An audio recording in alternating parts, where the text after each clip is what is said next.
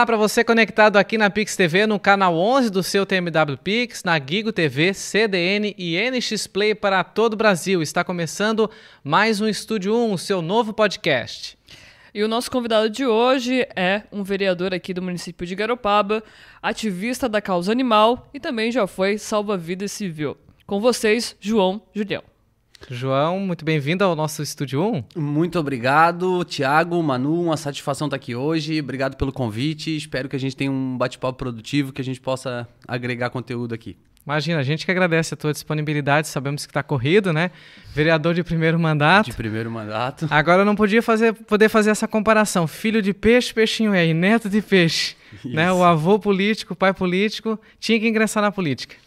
É, eu tenho um, uma base política dentro da família, né? Bastante positiva, inclusive. O meu avô foi prefeito aqui do município por três mandatos, o é, Quirino Juvencio Lopes, em memória, né? Já é falecido. É, foi um prefeito que a cidade inteira tem muito carinho, até os que não eram do partido, até os que não apoiavam, ainda assim, né? Foi alguém que fez política, fez a boa política, digamos assim, né? E o meu pai também foi suplente de vereador, então eu sempre tive no seio familiar esse, essa, essa questão da política. Não imaginei que eu seria vereador, Tiago. Te confesso que na minha adolescência, na minha, no início da minha fase adulta, eu não imaginava que eu iria para a política, né? É, mas com o tempo a gente foi, fui percebendo assim que existe uma necessidade de a gente se envolver com política, né? A gente sempre costuma reclamar de fora, é, não se sentir representado, mas a forma que a gente tem de mudar isso é participando mais efetivamente, né? E aí eu aproveitei que já tinha essa, esse histórico político na família e, e me envolvi mais. Não Resolvi adianta ficar... candidato. Não adianta ficar em casa reclamando, coçando a barriga e reclamando. É né? válido, claro que é válido, né? Tem várias formas de se fazer política. Reclamar, expor uma indignação, demonstrar um descontentamento é uma delas, né? Mas para a gente ser mais efetivo, talvez tenha outras formas de participar. Não necessariamente como candidato. Tem gente que não se identifica com, é, em ser o candidato, mas pode ajudar ali na associação do bairro, numa ONG, nas redes sociais, cobrando do candidato. Então tem várias formas de a gente fazer política. Eu sempre fiz política antes de ser candidato. E agora eu estou fazendo política de uma forma mais efetiva, né? de uma forma mais concreta. E está sendo muito legal, muito produtivo, muito bacana. E não só trazer uma questão de críticas, né? Mas soluções também. Às vezes o cidadão tem uma solução na ponta da língua e que transforma toda a narrativa da política, da situação, que vê um real do local, né? Ah, uma rua, alguma situação. Então, essa, essa visão que você tem sobre essa visão das pessoas que também têm que participar da política, não é só apenas na crítica, mas também na solução, né? Com certeza, Manu, com certeza. Eu costumo dizer assim, ó, ninguém melhor que as pessoas que vivenciam os problemas diariamente para entender o que, que o político precisa saber, né? Então, quando a gente faz esse, esse exercício de escutar as pessoas, de ir buscar informação, a gente se municia de algo mais concreto e, consequentemente, pode apresentar um resultado melhor. E completamente correta. É, as pessoas no, lá no, nos bairros, lá nos cantinhos de Garopaba que sabem a realidade em que elas vivem. E que às vezes não chega para o político essa realidade. Né? Então a gente tem que ter, é, fazer esse exercício de ir buscar é, essas informações. E às vezes essas pessoas têm a solução, como, como uhum. muito bem falaste. É, eles sabem o que, que precisa falta só um pouquinho de, de bom senso da gente de parar, escutar e, e correr atrás. Então não, não, tem muito mistério, não, é bem isso. Sempre costumo comparar, porque a política ela, ela é cíclica, né? Os políticos vão e voltam, uns estão perpetuando no, no poder, né? Que não era o, o, correto, mas enfim. Então a gente tem as escalas federal, estadual e municipal. Ao meu ver, né? Eu que muito tempo fui colunista político, né? Abordei essa questão do dos apadrinhamentos, né, da, das coligações políticas, né, principalmente aqui na cidade de Garopaba, eu acompanhei isso muito tempo. Eu, eu sempre costumava abordar esse assunto. É na cidade que as coisas acontecem, né? Não importa se o presidente, o deputado federal ou estadual está fazendo alguma coisa, o beneficiário vai ser o cidadão, o morador de uma cidade XYZ. Nesse caso, estamos em Garopaba. Ser vereador, nesse caso, talvez por, por as questões que envolvem diretamente as pessoas, a responsabilidade talvez seja até maior do que um, um deputado estadual ou federal? É, eu acho que dentro do contexto de cada um se torna a mesma responsabilidade, né, Tiago? E eu costumo dizer o seguinte: se a gente não é capaz de mudar é, o micro, a gente nunca vai mudar o macro. Então, se a gente não conseguir transformar Garopaba em algo melhor, né, se a gente não vê mudanças significativas num município pequeno como é o nosso, quando que a gente vai ver num estado, num país, né? Então, não adianta a gente querer mudar o Brasil se a gente não começar a mudar o nosso bairro, a nossa rua, a nossa quadra, né? Então, tudo começa pelas, pelos municípios. Eu vejo dessa dessa forma também. A minha responsabilidade, eu, eu sinto que a minha responsabilidade para com a minha cidade, para com é, os munícipes da minha cidade, ela é igual com o que o deputado estadual tem para com os munícipes do estado de Santa Catarina, uhum. enfim, né? Dentro das suas proporções, claro, né? Sim, claro. Mas eu penso que é a mesma responsabilidade, né? A gente interfere na vida das pessoas como qualquer outro político, né? Então tem que ter muito cuidado com isso. E também é tão gratificante quando a gente consegue fazer alguma coisa nesse sentido, né? Fazer uma mudança positiva, né? Isso é ótimo. Legal, João. Agora, eh, a gente já, que já te acompanhava, que é teu seguidor, tu já atuava, né, como tu mesmo falou, muito forte nas redes sociais, cobrando o que estava errado, é, elogiando o que estava correto, né? Uh, às vezes até é, criticando mais, porque, né? Sim. Eu acho que Uh, embora o elogio né, seja necessário, mas o papel de fiscalizar ele vai sempre abordar coisas mais negativas. Ele é mais crítico, né? É mais crítico por si só, né? Mas o que, que foi o estopim, assim? O que, que te deu de... O que, que aconteceu? Que episódio te chamou mais atenção para querer arregaçar as mangas e dizer assim, não, agora eu vou entrar na política, eu vou ser candidato? Legal, Thiago. Assim, ó, basicamente, cara, eu sempre participei de política, sempre acompanhei a política no meu município e eu cansei de me decepcionar, cansei de me frustrar, né? Que é o que acontece com a maioria. A gente vota no fulano e se arrepende, vota no ciclano e, poxa, votei errado. Então eu entendi que a única forma que eu tinha disso não acontecer de novo seria se eu fosse o candidato. Né? Então a minha família tem, também sempre fez parte do grupo político que estava na gestão passada, né? Com o tempo a gente mudou, foi para o grupo do Partido Progressista, que historicamente eram nossos rivais, rivais é. né? E isso aconteceu também. E então foi esse contexto. Eu cansei de me decepcionar com aquele grupo político, né? Então uhum. Eu resolvi é, me colocar à disposição do partido e ser um candidato para mostrar que, a, que não existe só aquela forma de fazer política, né? Que existe um jeito diferente de fazer política, assim, com toda humildade que me é conveniente, mas é, é, é essa é a realidade. Eu quis me testar e provar que eu poderia fazer melhor que aqueles que eu vinha reclamando, que aquelas uhum. pessoas que eu, que eu criticava, digamos assim, né? Sim. Então, essa foi a minha motivação, né? Tirar o lugar de uma pessoa que eu considerava é, ineficiente e tentar fazer melhor que aquela pessoa. Não alguém específico, né? De uma forma geral, sim, claro, sim. né? Uma e... daquelas vagas tu queria estar lá isso, pra... Isso aí. Uma daquelas eu, eu cansei de só reclamar das, daqueles caras. Eu quis uhum. pegar uma daquelas vagas para mim sim. e tentar fazer um trabalho efetivo. Essa foi a, a motivação, né? E aí várias situações, né? A gente vai se cansando de ver as coisas não acontecendo. A gente vai é, recebendo boas ideias e não tem jeito de implementar se não for botando a cara. Então foi um acumulado de situações, de fatores que foi me motivando a sair da minha zona de conforto e me meter com política, que não é fácil. A gente apanha, é desgastante, tem que estudar, tem que se puxar. Né? É muito mais fácil ficar na zona de conforto, ficar cuidando da iniciativa privada, das coisas, né? Mas eu entendo que a gente precisa fazer esse esforço, cara, senão as coisas não vão mudar, né? É, é o que eu falei no começo. É válido reclamar, é tranquilo, faz parte da democracia, isso é salutar, a pluralidade passa por isso. Mas se a gente puder arregaçar as mangas e fazer alguma coisa, poxa, melhor ainda. E é o que eu estou tentando fazer. E a democracia, eh, ela só existe com essa possibilidade, ainda mais Sim. hoje com as redes sociais. De, né? Antigamente a gente acompanhava as notícias e não tinha um feedback. É, hoje é. É, o político recebe esse feedback da rede social, né? Como costumava, é que é tua... costumava ficar por dentro de política quem era envolvido. Envolvido, quem era é. partidário, Isso. quem ia atrás da informação, né? É. A informação política ela não era distribuída não. como é hoje. Isso mudou e mudou muito rápido, né? Eu não lembro ah, quando isso mudou, mas foi assim foi... e parece que nunca houve um outro normal, né? Que sempre foi assim. Mas não, eu não. lembro, as coisas da política era atrás da cortina, era embaixo do pano, você tinha que se esforçar para buscar alguma informação. Sim. Hoje em dia, não. Hoje em dia, com WhatsApp, Facebook, Instagram, vídeo, YouTube. É todo mundo tem acesso às informações. Não fica sabendo de questões políticas no município quem não quer. Né? Quem Até quer pelo tem informação. portal Transparência, né, João? A gente tem hoje, no próprio município, Isso. tem essa ferramenta de transparência para o munícipe, para as pessoas acessarem e ficarem informadas, né? Também... E o João é expert nesse, Tem os portais da transparência. Eu penso que os políticos têm que ir além desse portal da transparência, tem que fazer algo a mais. Por exemplo, para a questão do legislativo, uhum. não tem o portal da transparência. Tem o portal da transparência da Câmara de Vereadores, tá lá discriminado os gastos, tudo. Mas se eu, vereador João, não gravar o vídeo, não botar no Facebook, as pessoas não vão conhecer o meu trabalho. Então eu faço esse trabalho diferente, assim, de ser bem transparente, de expor tudo que está acontecendo mesmo, até as questões assim que não estão dando certo, né? E, e, eu, gosto, eu gosto de trabalhar assim, eu me sinto muito confortável assim, de, de, de falar tudo, de mostrar como está acontecendo, até porque foi essa a minha proposta, né? Transparência e participação popular, essas são minhas duas principais bandeiras e eu não abro mão. Mas o portal da transparência é um, um, um mecanismo novo, né? Que a lei federal cobra que tenha.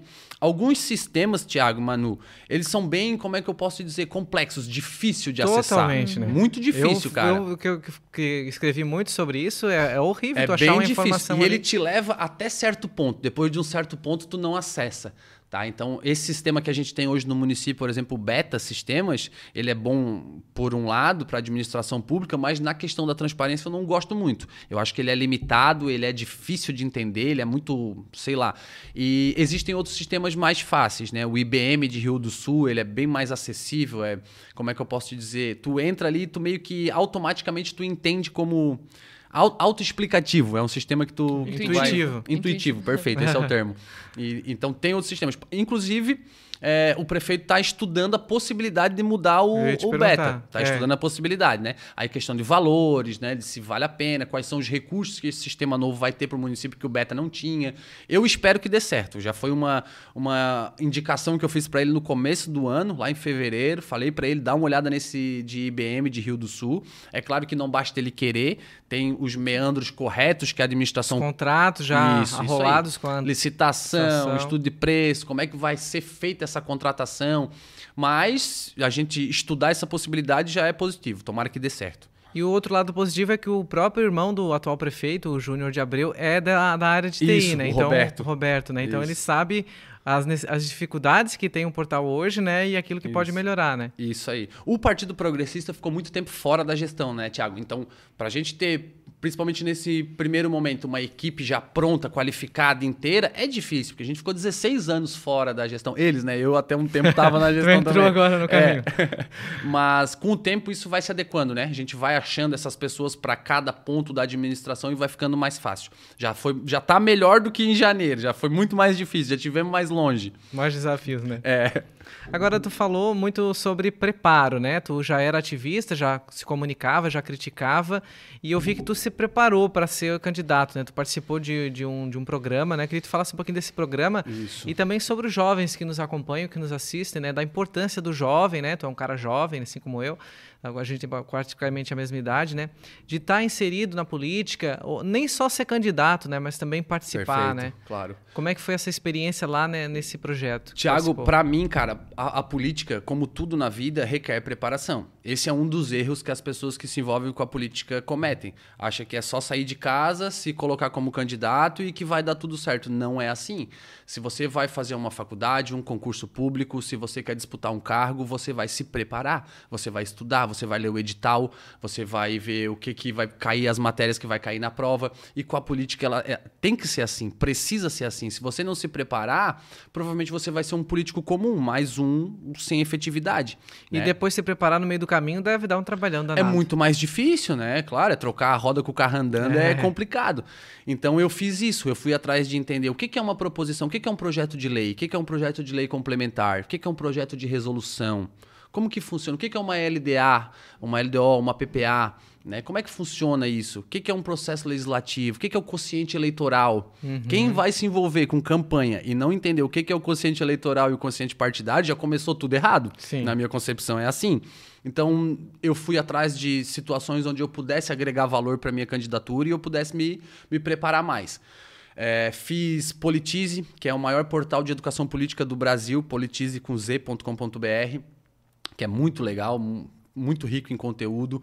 Eu fiz o hackathon da Assembleia Legislativa e eu fiz o Renova BR. E o Renova Renova BR, BR. foi a, a virada de fio, digamos assim, né? Uhum. Que é uma estrutura magnífica. A gente teve aulas assim com a embaixada da Dinamarca. Eu tive aula de gestão de crise de redes sociais com o Thiago Leifert. Nossa. É um negócio que agrega muito valor, né? Então te dá uma segurança, te dá um preparo diferenciado, né? Isso foi muito bom para mim, me deu uma, uma segurança muito boa para fazer política. E, e, e é o que precisa, né? Aí a gente chega lá, senta naquela cadeira, já, é, é apavorante sentar naquela cadeira. tu senta lá nos primeiros dias, tu te apavora, tu fica perdidão assim. Imagina a responsabilidade, né? Só Uma que aí lei. tu lembra, né? Não, isso aqui eu já estudei, eu vi, tá lá o módulozinho. Aí tu vai lá, dá uma papirada, Uhum. dá uma estudada e fica tranquilo. Então foi isso, me ajudou muito. O Renova BR me ajudou muito e continua até hoje, né? Que a- comecei como aluno, agora eu tô na turma dos eleitos, né? Ah, tem a esse gente processo. continua em formação, continua Legal. em formação. Legal. Essa, essa, essa parte de preparo, eu acho que principalmente para a visão jovem é muito importante. Eu, como eleitora também, como cidadã do município, eu acho que essa visão de pessoas que entram na política buscando, entendendo que isso é um tipo de é uma profissão, né? Você torna aquilo a profissão da sua vida, porque quando uma pessoa escolhe ser política, ela provavelmente projeta isso para muito mais para frente, né? Porque vai galgando, né? Ele não vai pensar em só ser prefeito, ou ele vai querer depois ser governador ou presidente, ele vai fluindo e vai jogando essa responsabilidade posteriormente, porque cada vez mais vai querer fazer mais coisas e evoluir mais. Então esse preparo, eu sinto que falta muito aqui, não só no município, mas também fora, nos outros municípios, de não ser um candidato, um candidato laranja para preencher vaga, né? Eu acho que a gente tem que evoluir essa mentalidade política, né, João Julião? Perfeito, Manu, eu concordo contigo. O que que acontece? A gente vê, infelizmente, a gente vê, por exemplo, assim, ó, um partido vai com 14 candidatos, tá? Aí você vê ali quatro, cinco ou seis, metade desse grupo que realmente quer fazer aquilo, que realmente está preparado e está colocando todas as suas fichas na realização daquele sonho de ser candidato. E o resto que entrou para preencher tabela, digamos assim, né? E isso é ruim para a democracia, é ruim para o município, né? é ruim para o time. Então eu concordo plenamente contigo. Acho que quanto mais preparo a gente tiver, o trabalho vai ser melhor desenvolvido, vai refletir melhor na vida das pessoas. Então, só que essa cobrança tem que partir do eleitorado. O eleitorado tem que ser crítico a esse ponto, né? De saber, pô, cara, você sabe como é que funciona isso? Qual é é a tua área de atuação? Qual é é a tua experiência de liderança nesse sentido, né? Então, tem que cobrar isso. Eu, eu confesso, Tiago, que desde os meus 16 anos ali, quando eu comecei a votar, por vezes eu não tinha essa, essa ideia, sabe? A gente vota por indicação da família, porque o amigo do bairro virou candidato, e não pode mais ser assim, Não. né? A gente tem que Acho tem buscar que- o melhor, é. quem é mais qualificado, quem está mais preparado, quem tem mais experiência, porque aí no final das contas, a gente não vai reclamar tanto, né? Como a gente começou É, falando, né? é. A, a gente reclama dos políticos que a gente elegeu, Sim. né? Então, parte da culpa é nossa. Sim. A gente tem que fazer essa análise, né? De que às vezes não é só o político que está errado, foi a gente que errou na escolha. Claro, existem outros fatores, né? A compra de voto, o apadrinhamento político, o quociente eleitoral. Troca de favores. Troca de favores. Então, às vezes, tem um cara lá que é mal intencionado, completamente despreparado, e a culpa não é da população, a culpa é de um contexto que acabou botando esse cara lá. Claro. Mas isso a gente tem como mudar. Demora, é difícil, mas a gente tem como mudar isso. A gente está vendo que dá para mudar essas coisas, né? A gente também às vezes foca muito no número de políticos que a gente não concorda e aqueles dois, três cara bom que tá lá a gente não apoia, não, não valoriza, né? Então Vamos, vamos fazer esse. Vamos, vamos tentar buscar esse equilíbrio entre frio- filtrar aqueles que a gente não quer, que são despreparados, e valorizar aqueles que estão fazendo um bom trabalho, que têm preparo. Isso vai ajudar as outras pessoas que ainda não têm essa visão que a gente tem a alcançar esse entendimento também. Então, isso é positivo, isso é natural, vai ser a cada eleição, né? Eleição é de dois em dois anos, então a gente pode estar sempre exercitando isso. Perfeito. É, tu falou sobre essa questão da, da, do aprendizado, né? Que a Manu trouxe esse- essa pauta da, do, do preparo, né? Em si. Ah, eu acho importante também a questão da Escola do Legislativo, que é um projeto que já tem constituído no município, ele parou. Se não me engano, foi o Jean Ricardo que instituiu enquanto ele foi diretor em outra legislatura, duas legislaturas atrás, né? Então, que talvez, né, como tu tá lá, de- propõe de repente, ou provoca aos demais legisladores, porque como tu falou, tem os projetos da própria Assembleia, né, que custeiam uh, promover dentro do município, claro, agora a gente está em pandemia, é uma situação Sim. delicada, mas promover dentro do município esse, esse contexto de trazer profissionais que possam discutir política uhum. de forma ampla, não só política partidária, como geralmente a gente vê, né? Uhum. Tiago, eu, eu te confesso que eu ainda não consegui ver tudo que eu gostaria de ver. Tem outras situações além dessa que é, é da como que você falou? Escola perdão, do Legislativo. A Escola do Legislativo. Tem a Câmara Mirim, que é para as crianças passar por essa experiência de ver como que é o trabalho do vereador. Tem a Câmara Itinerante para a gente tirar as sessões que são só ali na, na, na no plenário. no, no plenário levar para os bairros também, de repente fazer uma sessão na praça. E eu pretendo me debruçar mais em cima desses assuntos e poder colaborar mais efetivamente com isso. Mas é, é muita coisa, cara. É muita coisa, bastante coisa para fazer. Vereador que quer trabalhar não fica sem pauta. Então eu Estou em várias frentes de batalha, é, resolvendo algumas dessas, eu pretendo é, me dedicar mais a esses assuntos e com certeza eu vou trabalhar nesse sentido. São matérias que eu tenho bastante interesse e eu gosto bastante. É porque o cidadão que está em casa nos acompanhando e aquele que não participa ou que não acompanha as sessões, às vezes acha que o vereador só vai resolver Sim. os problemas gerais da cidade, né? Buscar recursos, buscar verba, isso é natural. Mas vocês, vocês também têm os meandros do próprio Poder Legislativo. Por exemplo, Sim. regimento interno da década de 80, se eu não me engano Super defasado. Que é engessado. Eu vejo lá que vocês têm trabalho, às vezes, de discutir um assunto de um próprio requerimento. Não pode. Não pode. Não pode. É, para tu ter uma ideia, a matéria foi a debate na Câmara. Se a gente discute, ela não pode ir à votação. Ela Isso. tem que ser retirada e volta só na outra semana. Não faz sentido, não, né? Por que não discutir, já é. não votar na mesma é. sessão, ganhar tempo? Fazer com que a Câmara seja mais ágil, né? Isso. E realmente, Tiago, às vezes eu acho que o trabalho do vereador ele não aparece. Por isso que eu uso muitas redes sociais, para que até que seja justo o, o quanto eu estou me dedicando. Sim. Porque o que a gente tem que atender a população, tirar dúvidas da população, estudar, ler projetos de lei, porque para tu redigir um projeto de lei, tu tem que atentar à técnica legislativa, se não tem nada errado, se realmente é possível, se é constitucional e legal. Então, é, é muita coisa que não aparece. Eu acho que o que aparece é o 20%. É o dia da sessão, é quando o projeto foi ou não foi aprovado, é uma, uma briga, uma treta que dá, isso ah. aparece, daí dá bastante visibilidade, Sim. mas aquele trabalho de base ali, de estudar, de estender a mão, de pegar as pessoas pela mão e lá, não, vamos lá junto resolver o problema, isso não aparece, né? E isso é, é é bastante coisa que a gente faz, sabe? E uma então... coisa muito interessante, Julião, que eu reparo que hoje, né, através da tecnologia, as sessões são transmitidas pela internet, né? Você uhum. pode assistir pelo YouTube, por exemplo. Antes, como é que funcionava isso? Não ia ninguém na sessão ou tinha um público? Tu tem alguma noção disso? Assim, Tenho noção, porque eu, eu, fazia parte dessa, dessa, representação. Ele estava lá na. eu estava lá uma das na, poucas pessoas. Na sentadinho. Mas é bem assim, Marina. Hoje é uma super fácil acessar pelo canal da câmera do, do YouTube. Isso é ótimo. É, na terça-feira eu não fui na sessão que eu estava de atestado e eu fiquei assistindo por ali. Foi bem diferente, é uma outra ótica, né? Assistir de fora foi muito estranho, mas foi legal. E antigamente não era assim, antigamente era só presencial, mas pouquíssimas pessoas vão nas sessões presenciais, tá?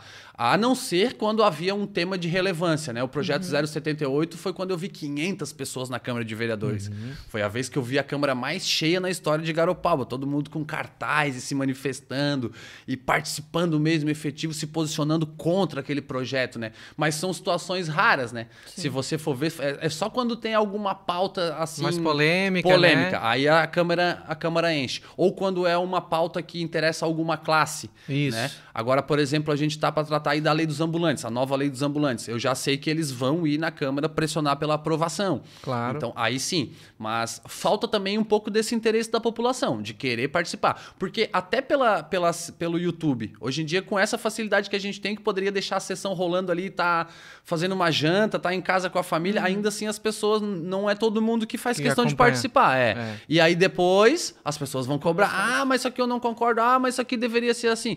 Está ok, certo, é justo, é válido. Mas se a gente participar, essa cobrança vai ser mais efetiva ainda. E hoje não participa quem não quer, tá super acessível.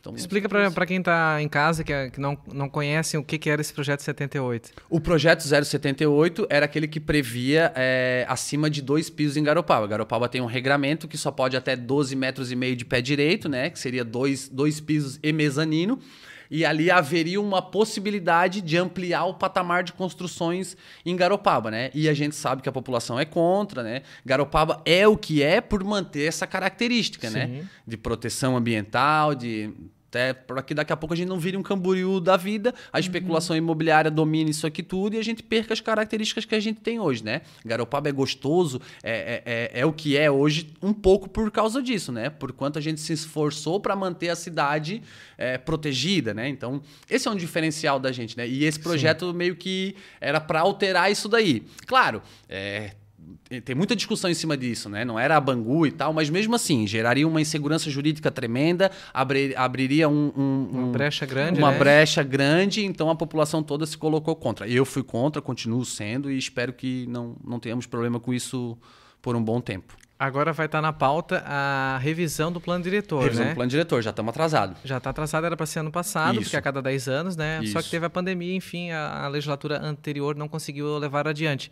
Nesse, nessa discussão, pode voltar a ter esse assunto em pauta de novo? Pode, pode acabar acontecendo. Não tenho, não, não tenho nenhuma informação de que já tem alguma coisa preparada nesse sentido, mas na revisão do plano diretor é essas coisas que serão debatidas, entre outras, né? De uhum. qualquer forma, eu posso te garantir que se acontecer, eu vou ser contra e vou brigar bastante. Em qualquer zona do, do município, porque tem eu, a questão litorânea, mas a gente vai até a BR-101. Eu acho, Thiago, na minha concepção, sim. Ah, João, mas tem áreas que é afastada da praia que não teria problema. Mas mas abre um, um precedente. Hum. Não né? tem saneamento, né? Não tem saneamento. Questão do trânsito já não está legal também, já está apertado, né? Então a hum. gente tem que ver. Crescimento urbano não é necessariamente desenvolvimento social. Né? Não adianta a gente pensar só em crescimento urbano e não pensar no desenvolvimento social. Vamos pensar que a gente tem que ter saneamento, trânsito, educação, tudo isso. Em um outro momento, talvez a construção de prédios. Né? Ainda assim, eu penso que não precise da construção de prédios. Né? Eu acho que é mais uma questão financeira para uma parcela bem pequena de interessados do que algo bom para o município. Até porque num terreno onde se faz uma casa que, sei lá, vão morar oito pessoas, botando no máximo, né? Uhum. Uma geminada, uma, duas casas geminadas, vão morar oito pessoas. Um exemplo, um prédio, ela pode pegar um prédio que, sei lá, Quantos mais, quantas mais pessoas podem morar e naquele olha espaço? o impacto que isso vai dar, social e é, ambiental, né? É. é. fossa, é tudo, né, cara? E aonde Sim. que essas pessoas vão estudar? E aonde que essas pessoas vão ser atendidas na saúde? Aonde é. que essas pessoas vão trabalhar? Então, daqui a pouco a gente tem aí uma cidade super lotada, sem controle. Sem segurança e, pública sem também. Sem segurança pública é. e que não gera nenhum conforto, nenhum, nenhum benefício para pro, os seus munícipes, né? E eu acho que não é esse o caminho. A gente tem que se preocupar em ter serviço de qualidade no município, em ter a população bem atendida, tem a população bem protegida. E aí a cidade vai se desenvolvendo naturalmente, né? O desenvolvimento tem que começar pela base, não pelo fim. Né? Eu vejo que muitas cidades inverteram essa ordem e se prejudicaram ao longo do tempo. Né? É. Balneário... Agora estão corrigindo os erros do passado. Estão corrigindo os erros do passado. Balneário foi, foi uma. A especulação imobiliária fez com que toda a população nativa fosse jogada para o outro lado da BR e ali virou, poxa, tem os seus, os, os, seus benefícios, de certa forma isso é bom, ok, mas não é o caso para a gente. Né? A gente não é sobrou... tão bom quanto é. sem essa necessidade. Né? Sim, eu fui lá recentemente não sobrou nem espaço para os ranchos de pé pesca, né? Exatamente. Agora na safra da Tainha, a praia é super modernizada, com calçada. É lindo, é bonito. É bonito, óbvio. claro.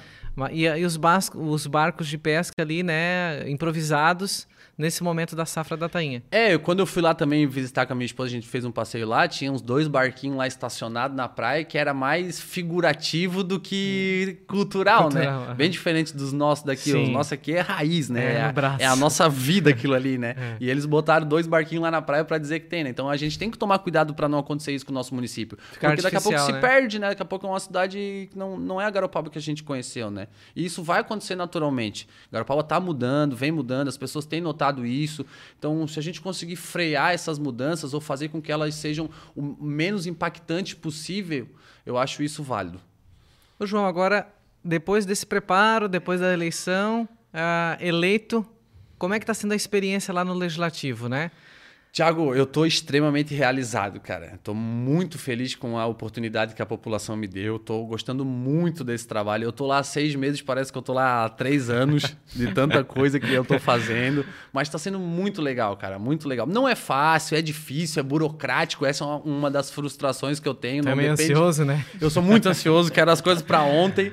E não depende só da minha boa vontade, né? Depende da, dos outros vereadores aprovar junto, depende do Poder Executivo executar o, o programa programa, depende de uma série de fatores, não, não depende só da minha vontade. Mas eu penso que a gente está fazendo um trabalho muito legal, cara. Já são seis projetos aprovados em seis meses, uma média de um por mês. e projetos relevantes. Eu tenho dois projetos de bem-estar animal. É, agora aprovamos dois projetos de isenção de COSIP e redução de PTU. É, tem também. Poxa, esqueci.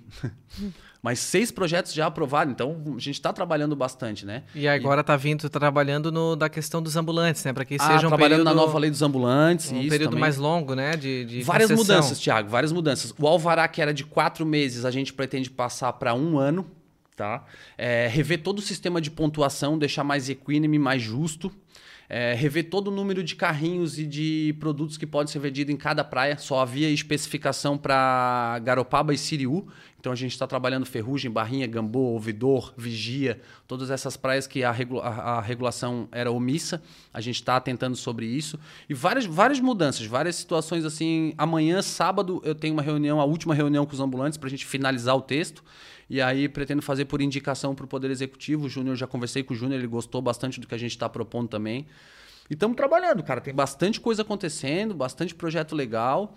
Só questão de tempo, sim, mas está indo bem. Eu acho importante essa discussão desse projeto dos ambulantes, porque a, essa lei ela é antiga, né? E Garopaba t- a- tinha uma sazonalidade bem maior. Eu vejo, eu que sou nativo, né? Nós que somos nativos aqui, a gente vê que mudou muito, né? Eu lembro da época que, tipo, um dia como hoje, tu ia na avenida dali do Silveirinha para baixo, tu não via um carro estacionado. Um carro, gente, estacionado na, na João Horácio Araújo.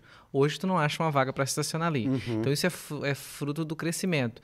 E, e nos dias de sol, independente se é inverno ou não, tanto é que ano passado na pandemia era uma briga a polícia militar e a prefeitura para tirar as pessoas da praia. E inverno, gente. Porque a praia lota no inverno, é inacreditável, né? Então, e ter esse serviço que. Porque o que que é o turismo? O turismo tem que ter. É uma cadeia, né? Então, ter esse, esse período regrado, regulamentado, concessionado para esses ambulantes durante todo o período, eu acho fundamental, né? Ela vem bem nesse momento, né? A legislação dos ambulantes, Tiago, ela primeiro que ela não é específica para os ambulantes, ela trata de outras situações também, que eu já considero errado, porque a gente tem que dividir, cada classe é uma classe, cada situação é uma situação em específico. Ela é de 2005 e uma de 2006. E aí juntavam as duas, faziam o edital e aí tentavam fazer a situação dos ambulantes. Qual é, que é a preocupação que a gente está tendo? Criar uma legislação específica para a classe dos ambulantes, tá? E por quê? Porque além dos ambulantes que trabalham nas praias, a gente tem que ter atenção para os ambulantes de logradouros, vias públicas, Isso, que não, não havia tem. previsão legal. Uhum. E de eventos também, né? Porque esses Claro. ambulantes que trabalham nas praias, amanhã depois tem um evento, eles podem aproveitar também. Legal. Então ficou, a princípio será assim, se tudo der certo, né? Edital e, e sistema de pontuação para os que vão trabalhar na praia. Para quem quer trabalhar na rua, fica a, a cargo do Poder Executivo essa liberação. E para eventos, os que se qualificaram para as praias passam por um sorteio. Os que tiverem interesse passam por um sorteio e podem participar dos eventos. Mas tudo isso a gente está amadurecendo com eles. Claro. Já fiz reunião com os ambulantes aqui do centro, fiz reu- eh, reunião com a Associação dos Ambulantes do Siriu. Agradeço o Mário, o pessoal lá que me recebeu super bem, que tem colaborado muito. E amanhã a gente tem reunião na Ferrugem, 9 horas da manhã, com os ambulantes lá também. Aí é geral, para todos juntos, para a gente finalizar o texto e enviar para o Poder Executivo. Eu acho que é, esse negócio dos ambulantes é bem polêmico, porque em, Tubarão, na TV que eu trabalhava lá, é, existe uma discussão também muito grande sobre isso, porque o ambulante, né, pela legislação, eu não sei se, como é que vai ser regrada essa legislação aqui em Garopaba, ele não pode ficar parado, no Uhum. caso de logradouros. Aí eu não posso vender bala numa banquinha que ele tem que circular. Tem que se mexer. É. Eu tenho que se mexer. E às vezes os fiscais lá tá, do município lá em questão pegava o cara parado, né? Não, tu tem que, tem que andar. É- é o cara vai vender complexo, abacaxi, né? O cara Aí cheio o cara fala, mas só parei para descansar um pouquinho. Aí, ah, então beleza. Essa- Não, mas aqui uns aí não tinha nem onde carregar, tipo, o cara, os caras vendiam abacaxi, aqueles que vendem abacaxi na, na- em épocas do ano, Aham. botavam abacaxi tudo parado. E a gente sabia que não tinha como se mexer, porque os Sim. abacaxi estavam no chão, né? Mas só pra corroborar Sim. com o projeto. É, é que é complexo, Thiago, porque, por exemplo, esse cara que tá parado vendendo o abacaxi, que é só um exemplo que a gente tá dando, né? Nada contra quem vende nada, Pelo pelo, amor de de Deus. É, é complicado porque não é querer ser contra o trabalho desse cara. É porque do lado dele vai ter o carinha da verdureira que tá pagando i- alvará, Isso que tá aí. pagando tudo, e ele também tem o direito dele, né? Então a gente tem que ter assim um bom senso e buscar um equilíbrio para não prejudicar ninguém, sabe? É muito complexo, né? Exato. E E às acaba vezes tendo não- um ponto fixo, né? é, isso. E aí, aí, ok, você pode fazer dessa forma, só que daí não é como ambulante. Tem um outro sistema que para você se enquadrar no que a legislação cobra, entendeu? Só que para isso a gente tem que ter um jogo de cintura, tem que explicar, né? Porque, Quem não entende acha que a gente está puxando Uhum. para um e prejudicando o outro, né? Mas não é o caso, né? A gente E abrir muitas deixar junto. exceções, né, João Julião? Mas às vezes tu vai abrir uma exceção aqui, já abre É. outra lá, daí, daí É. tem que ver todo o plano de Exato. alvarás do município, aí vira uma bola de neve, na verdade. Né? Exatamente, exatamente. Problematiza do que soluciona, né? É, E aí a gente, na melhor das intenções, pode acabar prejudicando, né? Tem Claro. que tomar cuidado para isso, né? Lá no teu bairro, mano, tem os, os carinhas que alugam as pranchas de Sandboard. sandboard, né? Isso, lá nas dunas, né? Tem um. É uma outra questão, até as dunas é um outro problema também, né? um outro fator aqui do município, mas essa questão dos ambulantes, eu acho que. Principalmente porque muitos são nativos, mas muitos também vêm de fora, né? Vêm da Bahia, de outros lugares e acabam vindo pro verão fazer esse trabalho aqui no município e tem até um determinado preconceito de- em algumas situações, porque acaba valorizando também as pessoas de fora. Como é que funciona isso, João Juliano? Essa visão que política aqui sobre essas pessoas que vêm de fora para colocar o seu trabalho aqui, expor seu trabalho, até mesmo questão dos índios, por exemplo. Como é que funciona isso? Manu, são questões assim di- diferentes, né? Eu vejo em três aspectos, tá? Os índios é uma questão à parte. Eles têm uma proteção de lei federal, eles é, é outra normativa para eles, né? E tem que respeitar isso. Isso não, não tem debate sobre isso. Eles estão amparados por lei, têm respaldo legal e eles têm essa prerrogativa. Ok. Agora a questão dos ambulantes de fora tem du- duas situações, tá? Pessoas de fora que vêm morar em Garopaba e aí resolvem trabalhar com ambulante é uma situação e pessoas que não moram em Garopaba e que vêm só na temporada para vender de ambulante, tá? E aí, claro, essas pessoas também têm direito, né? Não dá para ser contra, não tem como fechar a cidade para essas pessoas, mas na minha concepção é injusto. Por quê? Porque por muitas vezes eles tiram a vaga de uma pessoa que está estabelecida aqui, que está movimentando a economia aqui, que fixou raízes no nosso município, né?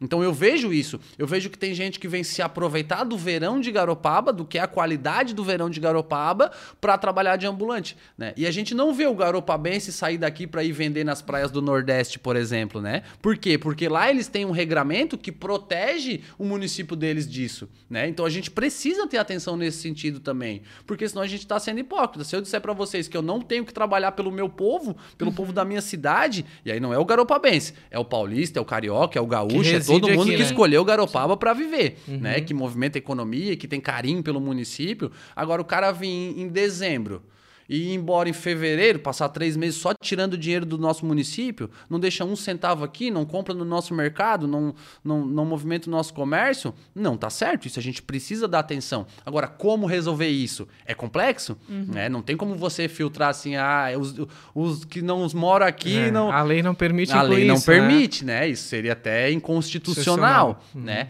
Agora, será que se a gente fizer o edital no meio do ano, eles vão estar aqui, né? Que época que eles fazem o edital lá, lá no Nordeste? Então a gente vai ter que ter atenção para esses assuntos e agora a gente vai, vai ver como é que. Porque mesmo mudando a legislação, Tiago, Manu, a gente vai ter que ver como isso vai refletir. Criar uma legislação nova para os ambulantes não é garantia de que vai se resolver todos os problemas, e não vai. Sempre Nós vai vamos ter. ter que continuar mexendo na lei, atentos a qualquer situação onde a gente precise melhorar, mas é isso que a gente vai fazer. A gente está bem disposto para fazer isso. Os ambulantes estão me ajudando muito, muito, muito, muito. Agradeço muito a parceria deles. Tem sido muito mais fácil, né? Se eles fechassem as portas para mim e dissessem, ah, te vira aí, malandro. Seria muito difícil. Então Que eles estão me ajudando e as coisas estão andando. Legal. Ah, agora, com relação a essa questão da participação da, da população, né? Tu interage muito na rede social, Uhum. nos grupos, né? Eh, e tem também a questão que tu entrou no- como vereador no, no momento em que tu é situação, né? Uhum. Tu acha que seria diferente caso tu hoje tivesse vereador e estivesse na oposição? É muito mais fácil ser oposição, Tiago. Eu, eu, sinceramente, eu até falei sobre isso na Câmara. Eu não acho certo a gente pensar em política hoje, situação e oposição. Por quê? Eu sou do partido do prefeito. Agora, se o prefeito mandar um projeto lá para a Câmara que eu não goste, eu vou votar não, eu vou fazer lobby contra. Né? E ele sabe disso, né? E talvez por isso que a nossa relação seja tão bacana. Porque ele não quer alguém para dizer amém para tudo que ele faz, bater palma para tudo que ele faz. Alguém com senso crítico que pegue e diga real para ele: olha, cara, tá errando, isso aqui tá errado, talvez seja bom para ele, né? Então, eu costumo dizer, eu não sou funcionário do prefeito, eu não sou funcionário do partido, eu sou funcionário da população. O que a gente via outrora era isso, né? O pessoal da base tem que abraçar tudo que Qualquer vir. projeto. E o pessoal de oposição tem que criticar tudo. Poxa, essa é a política que tem que morrer. Né? O que, que nós estamos debatendo? É o projeto A? Pô, o projeto A eu acho legal, então eu sou a favor. Ah, o projeto B eu não achei bom, então eu sou contra. Independente se vem do prefeito, do partido, a gente tem que começar a desconsiderar isso. Mas, claro, ser um vereador de oposição é mais fácil.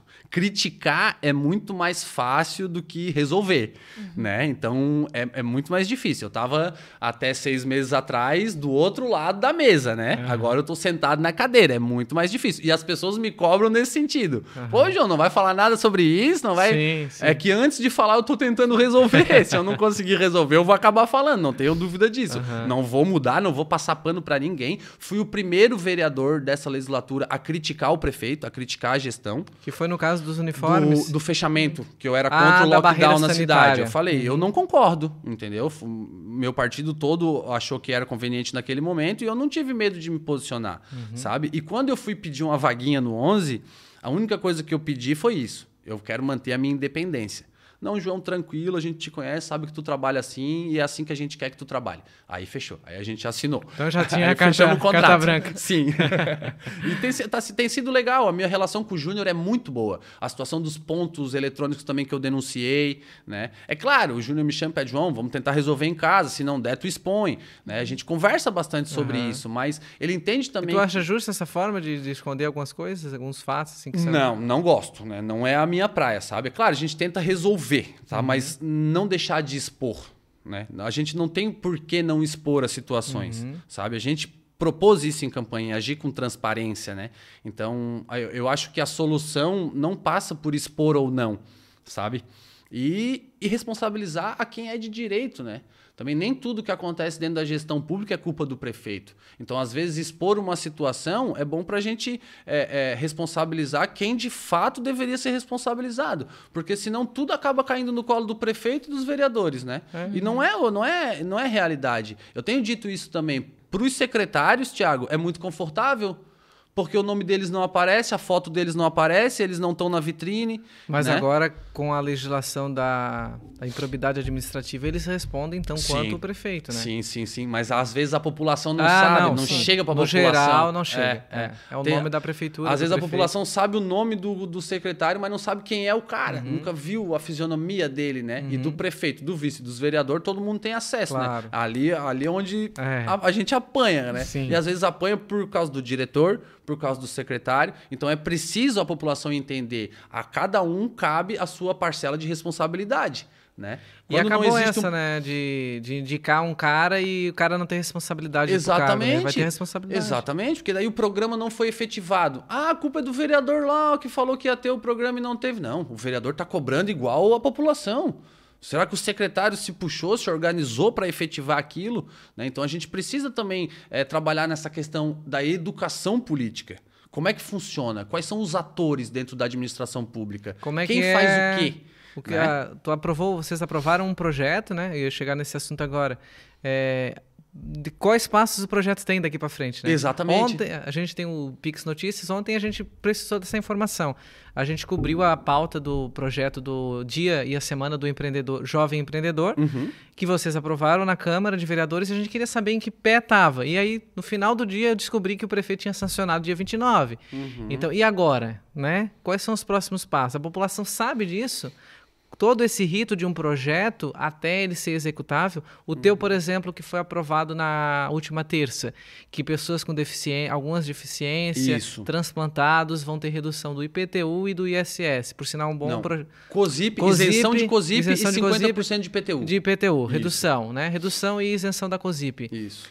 Como é que agora a população vai saber? Perfeito obter esse desconto, quando que ele vai estar sendo executável, né? São esses meandros que às vezes se cai por terra, ninguém sabe. Isso, a gente tem que trabalhar nesse sentido. Eu vou continuar fazendo a minha parte, celularzinho, divulgando, informando como é que funciona, mas a pasta lá que é responsável por, por esse projeto também tem que ter, tem que ter esse, esse cuidado de fazer esse trabalho. Esse projeto em específico, Tiago, agora ele, o, o, prefeito tem que sancionar, ele vai para o Diário Oficial dos Municípios, 30 dias após a publicação do Diário Oficial dos Municípios, ele tem validade, passa a valer. Tá? Aí, como que o Poder Executivo vai implementar isso, colocar em prática? Depende deles. Vai ser feita uma divulgação, vai ser feito um guichê específico para receber esses documentos, enfim, né? Como isso vai acontecer depende, depende do Poder Executivo. Mas a nossa parte está feita, que é a técnica legislativa, a aprovação. Né? Agora, isso precisa. A, a lei está pronta, sancionada, ok, precisa virar realidade. O IPTU, por exemplo, é lançamento anual. Tá? Então, para esse ano já não cabe mais. Sim. Porque para esse ano já foram lançados. Uhum. Então, vai ficar para o ano que vem. E quem A- tem débitos em aberto pode usufruir? Existe um artigo na lei que dá prerrogativa para o Poder Executivo utilizar dessa legislação aprovada para sanar as dívidas também. Ah, legal. Então, a pessoa que tem. Comprovar é, que a doença na- já tinha doença na época? Perfeito. Pode usar desse mesmo desconto para as dívidas, não só para os que estão a vencer, digamos assim, né? E a COSIP é lançamento mensal. Então, a lei tem vigor 30 dias após a divulgação e eu penso que ali em setembro as pessoas já possam se beneficiar dela. Na própria prefeitura. na própria prefeitura. Leva os documentos na prefeitura, comprovante de residência e renda, até três salários mínimos, e o comprovante da doença. Pronto, tranquilo, galho fraco. O próprio sistema da COSIP eh, comunica a Celeste que aquela pessoa não paga mais a COSIP. Perfeito. Manu, o que, que tu descobriu mais aí do João eu Julião? queria comentar assim que eu acho que a máquina pública ela é feita por seres humanos, né? Não é algo que totalmente mecanizado ou robotizado. Então é muito falível, digamos assim, né? E essa, essa questão de entrosamento entre secretarias, o prefeito, o, a própria os vereadores, né? Eles têm que ter esse entrosamento para trazer esse fortalecimento para a população, porque nesse meio termo pode mudar totalmente um telefone sem fio. Se não tiver uma boa co- comunicação. Tem algum projeto que vocês estão planejando ali na Câmara para aprimorar essa comunicação da Prefeitura do município de Garopaba, em específico, né, nesse exemplo, com a população? Bah, Manu, te confesso que não, não vem nada à minha mente assim de algo específico para melhorar isso, sabe? Mas eu vejo que o Júnior tá trabalhando nesse sentido. Por exemplo, ele tá se desfazendo de algumas salas de aluguel e tentando trazer para outras salas, tá? Alguns setores da administração pública, por exemplo, agora vão ficar junto, que é administração e contabilidade, né? Porque é, a saúde era uma, uma coisa que me chamava muita atenção. É, a marcação de consulta era na frente do Mercado Silveira, no centro da cidade.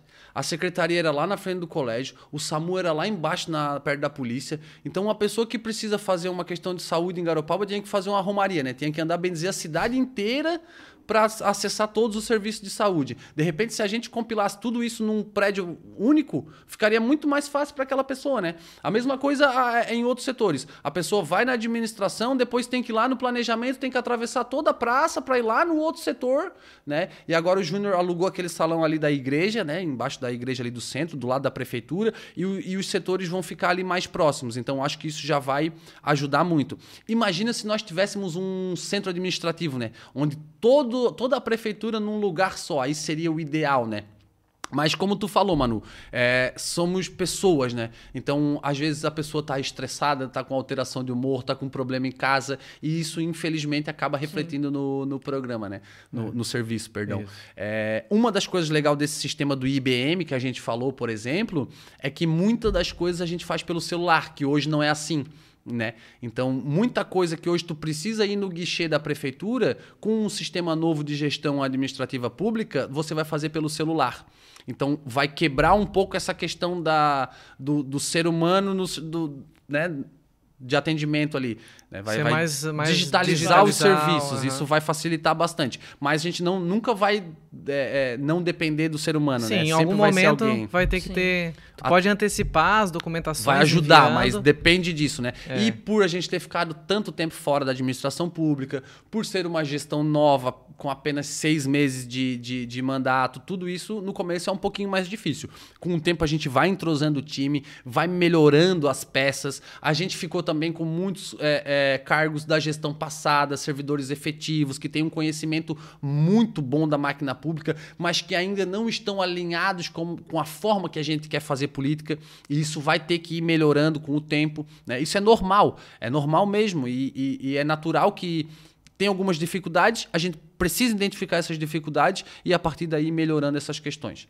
Agora tu se decepcionou no sentido de pedir para população colaborar com os teus projetos, né? Implantou um projeto ou tinha alguma discussão, tu criou um aplicativo, Isso, né? o tem meu voto. É, não deu muito certo. Não deu muito certo. Eu pensei que ia ser assim, bah, o pessoal vai adorar isso daqui, todo mundo vai fazer questão. Mas, poxa, eu fiz 610 votos, que é uma votação muito expressiva. No aplicativo tinham 80, cerca de 80, 90 pessoas cadastradas. E no final das contas, só 17, 15 pessoas participavam. E aí, contando minha mãe, minha esposa, minha irmã, né? No final das contas, de eleitorado mesmo, baixava por umas 10, 5 pessoas. Por quê, Thiago? Não, eu não sei por quê. Eu imagino, né, que seja difícil para as pessoas ficar toda hora acessando o celular e pá. Ou também porque confiam que eu estou fazendo um trabalho legal, que, eu, que a minha convicção representa bem a ideia deles também. Eu não entendi o porquê que não fizeram tanta questão de utilizar esse programa, que eu achei magnífico, né? Um aplicativo onde, a, onde o eleitorado entra e define se eu voto sim ou não sim. na Câmara. Mas né? não, seria o teu, não seria o voto de Minerva. Não quer dizer, se ali fosse a maioria. A maioria decidiria por Decidiria? mim, Thiago. O, o criador desse aplicativo, ele chama Gabriel Azevedo. Ele é lá, é vereador de BH, tá? E ele, ele já é o vereador de segundo mandato e ele usa desde o começo. E ele falou que só três vezes, durante oito anos, ele mudou de opinião. Ele queria votar sim e a população queria votar não. E aí ele foi e mudou. E ele reconhece que, de fato, ele estava equivocado. Eles estavam corretos, os Isso, eleitores. Os eleitores estavam corretos, Aham. mas só três vezes, entre centenas de votações. Então é um percentual bacana, né? E, e aí eu meio que. O aplicativo tá lá, quem quiser baixar pode, só não tô mais utilizando. De qualquer forma, é, a gente continua postando todos os projetos na rede social. Eu faço questão de gravar vídeo e explicar do que se trata cada um dos projetos. E ali levo tu em já filtra, consideração. né? Já filtro, levo em consideração tudo que o pessoal comenta. Tem gente que não se sente à vontade para comentar lá no Facebook, mas manda no meu WhatsApp. Tem gente que fala, ó, João, eu não comentei lá, mas presta atenção nisso, nisso, nisso. Aconteceu isso, isso e isso. Então eu levo tudo isso em consideração. Para mim é muito mais fácil trabalhar assim. E a Câmara vai implantar um- uma ferramenta parecida no site da casa. Isso, como já tem no site do Senado, né, que as pessoas podem ir ali e opinar se querem ou não. Se eu não me engano, é o Jean Ricardo que está trabalhando nesse sentido, que fez essa indicação para o Newton Halp, que é o nosso presidente. E eu achei muito legal, acho muito bacana, gostei da ideia, apoio a ideia dele. E é basicamente isso: você entra no site da Câmara de Vereadores e os projetos que estão lá para votação você pode dizer se sim ou não, de acordo com a sua convicção. Legal. Manu, agora o João Julião, ele é um vereador que busca emendas, assim como os demais, né? Mas esse negócio da emenda é praticamente uma emenda, porque ela nunca chega, né? Tiago, Esse dinheiro nunca vem. Eu tenho uma opinião bem diferente sobre isso, tá? Vai Vamos lá. lá. Primeiro de tudo, cara, esse negócio de emenda é muito doido, né? Por quê? Sim. Porque já é um dinheiro que é nosso e que volta pra gente por intermédio de um vereador e de um deputado, né? Então, na verdade, é só um vereador e um deputado tirando uma foto pra dizer que conseguiram a emenda. Que já é dinheiro do povo que tá Cabeando voltando pro povo. tubulando o dinheiro, né? Porque Entendeu? o dinheiro já tá lá, né? Mas esse é o jogo, eu tô lá vereador e eu quero trazer dinheiro pro meu município, ok? Certo. Precisa fazer isso, tirar foto do lado do deputado pra trazer emenda? Eu vou tirar quantas fotos for necessária. O que eu quero é que venha o dinheiro pra nós terminar a UPA, pra nós fazer rua, pra nós fazer o que, o que precisar, Sim. tá? E basicamente é isso, né? Emenda, que já é um dinheiro nosso voltando pra gente e a gente fica só de intermediário. Mas aí tem tudo isso, né? Por exemplo, eu consegui uma emenda com a Ana Campanholo, que é a deputada estadual, faz um ótimo trabalho aqui em Santa Catarina, é, 223 mil para EEB José Rodrigues Lopes, o Colégio do Centro. Já está rubricada, o engenheiro do estado já veio aqui, já conversou com o diretor João Batista, o diretor já passou para ele tudo o que gostaria que fosse feito com esse recurso e não voltaram, né? O estado ainda não executou. Entrei em contato com o assessor da Ana, ele conferiu que de fato é, foi isso mesmo que aconteceu e me garantiu que a emenda ia ser executada, nem que fosse por força judicial. Ameaçou. é, Porque e- é impositiva, né? é impositiva, é impositiva. É obrigada, né? Aham. E ele ameaçou botar o governo do estado ju- judicializar contra o governo do estado, mas garantiu que essa emenda viria. Então a gente fica nessa, né? Tem um sistema, até depois eu posso te passar, que você consegue conferir é, por ano e por deputado quem mandou quanto para Garopaba. Ah, legal. Para cada município, né? Tem um sistema do, Aham. do estado onde a gente consegue ter esse acesso. Tá? Então veio aí o Daniel Freitas, veio aí, trouxe o dinheiro, trouxe uma ambulância pro bombeiro. Mas aí é federal, aí é o Federal, federal. isso. Então tem, tem isso também, Thiago. Eu tô aprendendo, Thiago. Eu tô pegando a manha, sabe? Sim. É muita coisa. Tem Aham. emenda que é impositiva, tem emenda que depende, tem emenda que é específica para uma área, tem emenda que pode ser utilizada em qualquer, Qualquer. programa. Então eu tô pegando a manha disso tudo. Isso tudo para mim é novidade. Sim. Mas esse negócio da, da liberação da emenda também é jogo político, né? Sim, Porque jogo daí de influência. Trocou o governador Moisés, entrou a Daniela Isso. Rainer, aí ficou. Isso aí, obviamente, não iria andar. Isso. Eu fiquei sabendo aí, só por exemplo, assim, porque eu não tenho informação concreta, né? Mas que a Daniela Rainer, na, na ausência do Moisés, ela tinha comprometido com Garopaba a questão da ponte do Siriu. Alguma coisa nesse sentido, de uma verba, de uma grana para a ponte 5 do Siriu. milhões, né? Alguma coisa assim. É. E aí, com a volta do Moisés, não se sabe se ele ia efetivar o que ficou apalavrado por ela. Entendi. Né? Então tem isso também. Poxa, mas a emenda é nossa ou depende da boa vontade do vice ou do, do, do governador, entende? Isso que eu acho errado, né? Deveria ter um padrão ou, por exemplo, é, um percentual igual para todos os municípios. Por que, que tem município que recebe mais É, emenda que outros? Porque daí os deputados mais é influência? escolhem, né? Mas aí escolhem como, né? Condicionada a um apoio político? então só que vão sim. mandar é, emenda pro João se o João apoiar? Então não me manda, porque eu não vou condicionar nada. Eu apoio É, o que porque minha daí cabeça tu, me mandar. tu fica meio que compromissado, comprado, né? né? É, Se a gente é. tem que falar o bom português. Se, se o cara só vai me mandar emenda, se eu apoiar ele, ele tá tentando me comprar. Com né? certeza. Aí a E- compra de voto indireta. Institucionalizada, né? Legalizada, né? Mas pros deputados que não me conhecem, já fica o aviso. Não tem o preço, se quiser mandar, manda. E se tentar me comprar, vai ser pior que eu vou expor vocês. Agora, como é que tu vê essa, esse alinha... Tu acha que... Eu já sei a tua resposta, mas vou ter que te perguntar. Tu acha que o Moisés está alinhado com o Bolsonaro? Eu acho que não. Eu acho que não. Eu acho que o Moisés se perdeu ao longo do caminho. Fiz campanha pra ele, votei nele, acreditamos. Até porque, Thiago, sendo bem sincero, se voltasse no tempo, eu votaria no Moisés de novo. Por quê? Porque o candidato era o Mauro. Mariani e o Gelson Merizio, entendeu? Duas pessoas que eu não tenho admiração nenhuma na política. Duas pessoas que eu acho que têm que ser extirpadas da vida pública, que não representam em nada o nosso povo catarinense. Pessoas já com, aquela, com aquele negócio partidário intrínseco, e, sabe? Que não conseguem se livrar daquelas amarras partidárias, que não conhecem de fato os anseios do povo. São aqueles políticos tradicionais, entendeu? Que não, não me representam. Então eu votaria de novo no Moisés. Mas com o tempo, o que o Moisés fez foi trazer para a base de governo desse é, essas pessoas. O pessoal do Mauro Man- Mariani do MDB. Manteve o Eli na fazenda, né? Entendeu? Quem é hoje o, o da, da educação, o vampiro? Não tenho nada contra essas pessoas, entendeu? Só que eu penso política e faço política diferente, entendeu? É, é só a minha convicção. Eu tenho respeito pelo, por todos eles, cada um faz do seu jeito. Só que pra mim foi uma decepção. Eu esperava que ele ia colocar outras pessoas, que ele ia ver a política de uma outra forma, entendeu? E acabou meio que sendo mais do mesmo, Se digamos perdeu, assim. né? É, eu, eu penso assim. Agora, qual a tua relação com o governo federal? Tem algum caminho? É, tem conversas para emendas com o deputado, até o próprio Daniel Freitas, né? Que é- Uhum. é, foi eleito com a grande expressão de votos em Garopaba, se não me engano, o, mais, o maior número de Sim. votos para deputado federal. Né, na, na era do 17, né? Um monte de gente se elegeu. Na ali, onda, né, na do legenda, 17. é. Como é que é a tua relação com Brasília?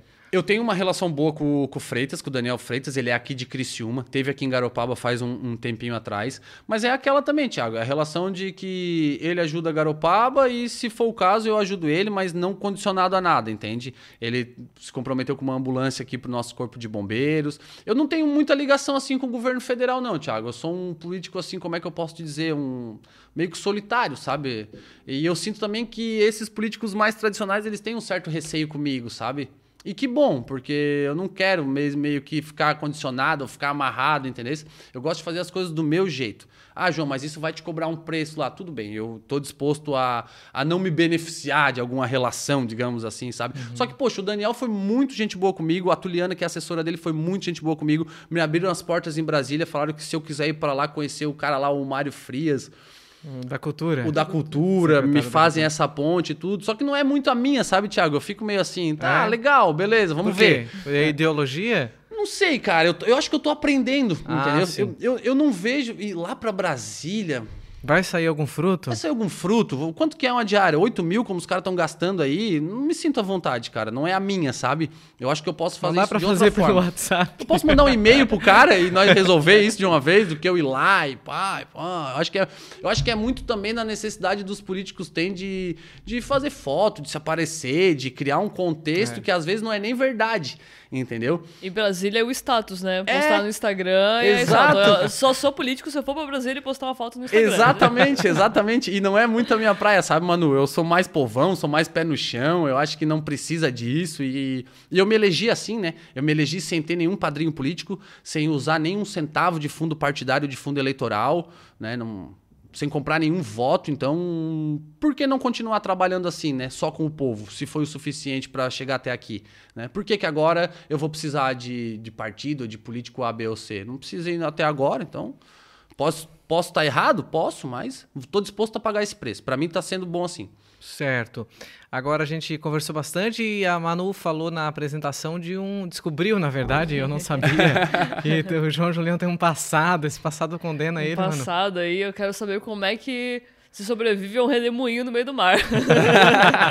Boa. Sou péssima para nadar, então algumas dicas aí é super importante, hein? Manu, legal. Eu fui salva-vidas civil com 16 anos de idade, Thiago. Eu fui salva-vidas mais novo do município, na primeira oh. turma que teve em Garopaba. Que legal. Era uma parceria que o Corpo de Bombeiros tinha e ficavam dois militares por praia e o resto eram civis, né? Então eu fiz o curso com o pessoal aqui de Garopaba, foi bem bacana, me formei em oitavo lugar de 13 de 13 que se formaram no primeiro ano. Trabalhei dos meus 16, trabalhei duas temporadas até os 18 anos. Com 18 anos eu fui para o quartel, fui para o exército. Eu servi no 63BI em Florianópolis, infantaria. Uhum. Eu já fiz de tudo um pouquinho, cara. Eu já fui, é. já vendi picolé na praia com 14 anos Quem de nunca, idade. Né? Depois Quem eu fui. Garopaba nunca fez isso. Eu fui é, garçom na pizzaria do seu Ali, depois eu fui salva-vidas, eu fui pro exército, eu voltei do exército, aí no quartel eu fiz o curso de adestramento de cães, voltei e trabalhei com isso. Nem falamos sobre os cães, sobre Fui o, primeiro passeador de cães de Garopaba, né? O pessoal uhum. dizia, tu é louco, vai passear cachorro, mas eu tirava um dinheiro, não tem nada uhum. de louco. Sim, sim. e era bem legal. E aí eu tinha um hotelzinho para cães também, né? Até bem pouco tempo. Uhum. A minha empresa foi vítima dessa pandemia, a pandemia acabou com a minha empresa também. Mas já fiz de tudo um pouquinho. Ser salva-vidas foi uma das coisas que eu fiz que foi muito legal. É Cansativo. Né? Das 8 da manhã Imagina, às 8 da noite na verão, praia, né? pegando aquela nortada na cara, aquele solzão, é punk. Mas era bem legal, era bem gostoso. Bem Já bacana. que tu, eh, a Manu falou também do engajamento, né, no social com os animais, né, e tal. Uhum. Tu também teve um projeto envolvendo essa área, né, da, da questão do, da castração? Isso, isso. Ou ver... não, da, do, do maus tratos aos animais. Dos maus tratos, isso. É, o, o centro de castração que está funcionando é o Poder Executivo que implementou, mas claro que a gente ajudou a cobrar, já é algo que a gente vinha cobrando até da gestão passada, uhum. porque antes esse, as castrações eram feitas com uma clínica de Paulo Lopes. Então eles pegavam os nossos cachorrinhos daqui, levavam para Paulo Lopes para castrar e depois voltavam para Garopaba. Agora a gente está fazendo tudo aqui, né? Então, foi algo que eu cobrei do Júnior e agora estou cobrando, inclusive, para a gente ampliar, para a gente fazer mais. E vai dar certo se Deus quiser. E aprovamos agora também a lei que reconhece o cão e o gato comunitário em Garopaba, ah, que é perfeito. muito importante. O que, que é o cão comunitário? É aquele bichinho que vive numa região, ele não tem um dono específico, mas ele tem vínculos com a rua ou com uhum. o bairro, todo mundo conhece, né? Então ele não tem um dono específico, mas ele tem o reconhecimento de que existe, de que merece proteção, de que o Estado precisa olhar por ele. Então, se você hoje vai e bota uma casinha para um cachorrinho desse de rua, ninguém pode tirar. Porque ele está protegido por uma lei municipal que o reconhece. Então, isso é importante. E outra legislação que a gente aprovou, que foi um projeto complementar em relação à lei dos maus tratos, que já tinha, que era do vereador Jairzinho, a lei bem legal, só que não estipulava preço, valores. Né? Pena. Então, a gente estipulou ali também 200 UFM é, e 400 caso ocorra a morte do animal. E tem reincidência também, né? Isso fizemos essa questão da reincidência também. Demos uma melhorada nessa lei. Agora o que, que a gente quer? A gente quer uma parceria entre polícia, associações de proteção e poder executivo. Para a gente começar a fiscalizar maus tratos, é, processar quem, quem, quem, quem cometer algum tipo de, de crime nesse sentido. A gente está estudando uma parceria entre esses três, esses, esses três poderes para a gente fazer um programa mais efetivo. Bacana. E com a lei tipifica, né? Praticamente o crime, isso, né? Isso, isso. Legislação já tem bastante, até no, até no Estado. Talvez a gente nem precisasse de uma lei municipal, mas nesse sentido, quanto mais melhor. Mais respaldo legal, mais segurança jurídica, né? O trabalho fica mais garantido, digamos assim. Claro. João, nosso tempo já esgotou faz pena. tempo. a conversa estava boa. Tava. E a gente ainda acabou agora no finalzinho falando dos animais e também da tua experiência como guarda-vidas, né? É guarda-vidas ou salva-vidas? Era salva-vida civil. Agora mudou para guarda-vidas. Eu acho que sim. É, faz tempo que eu faz não, tempo. não dou uma olhada. Perfeito. Foi um prazer te receber, queria te agradecer. A recíproca é verdadeira, adorei vir aqui. Se a gente puder já marcar, vamos deixar marcado para próxima? vamos lá. Pessoal, produção. Vamos deixar agendado já o próximo. Foi um prazer, obrigado mesmo Obrigado, pela Thiago. participação. Obrigado. Fico à disposição. E para você que nos acompanhou pelas nossas redes sociais e também pelo nosso canal 11 no TMW Pix, a Manuela vai falar sobre como você nos acompanha no Facebook, Instagram e Twitter. É isso, Manu? Para ficar por dentro de tudo que acontece aqui no Estúdio 1 e na Pix TV, acesse arroba PixTV Digital. Daí você fica por dentro de tudo que acontece aqui. Um forte abraço e até a próxima. Tchau, gente. Até mais.